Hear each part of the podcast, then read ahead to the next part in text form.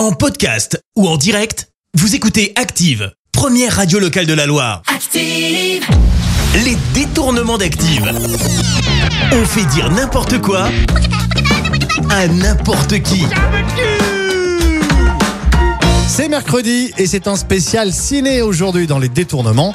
Voici deux acteurs et une actrice. Voici François Cluzet, Jean Dujardin et Josiane Balasco. François Cluzet, c'était quoi votre rêve quand vous étiez un enfant? Au tout début, quand j'avais 8-9 ans, euh, je voulais être une, une vieille euh, avec son cabas, avec les poireaux revenant du marché. C'est ce que je voulais faire. Quoi. Et on continue avec Josiane Balasco qui va nous faire une comparaison un petit peu loufoque, un petit peu olé olé.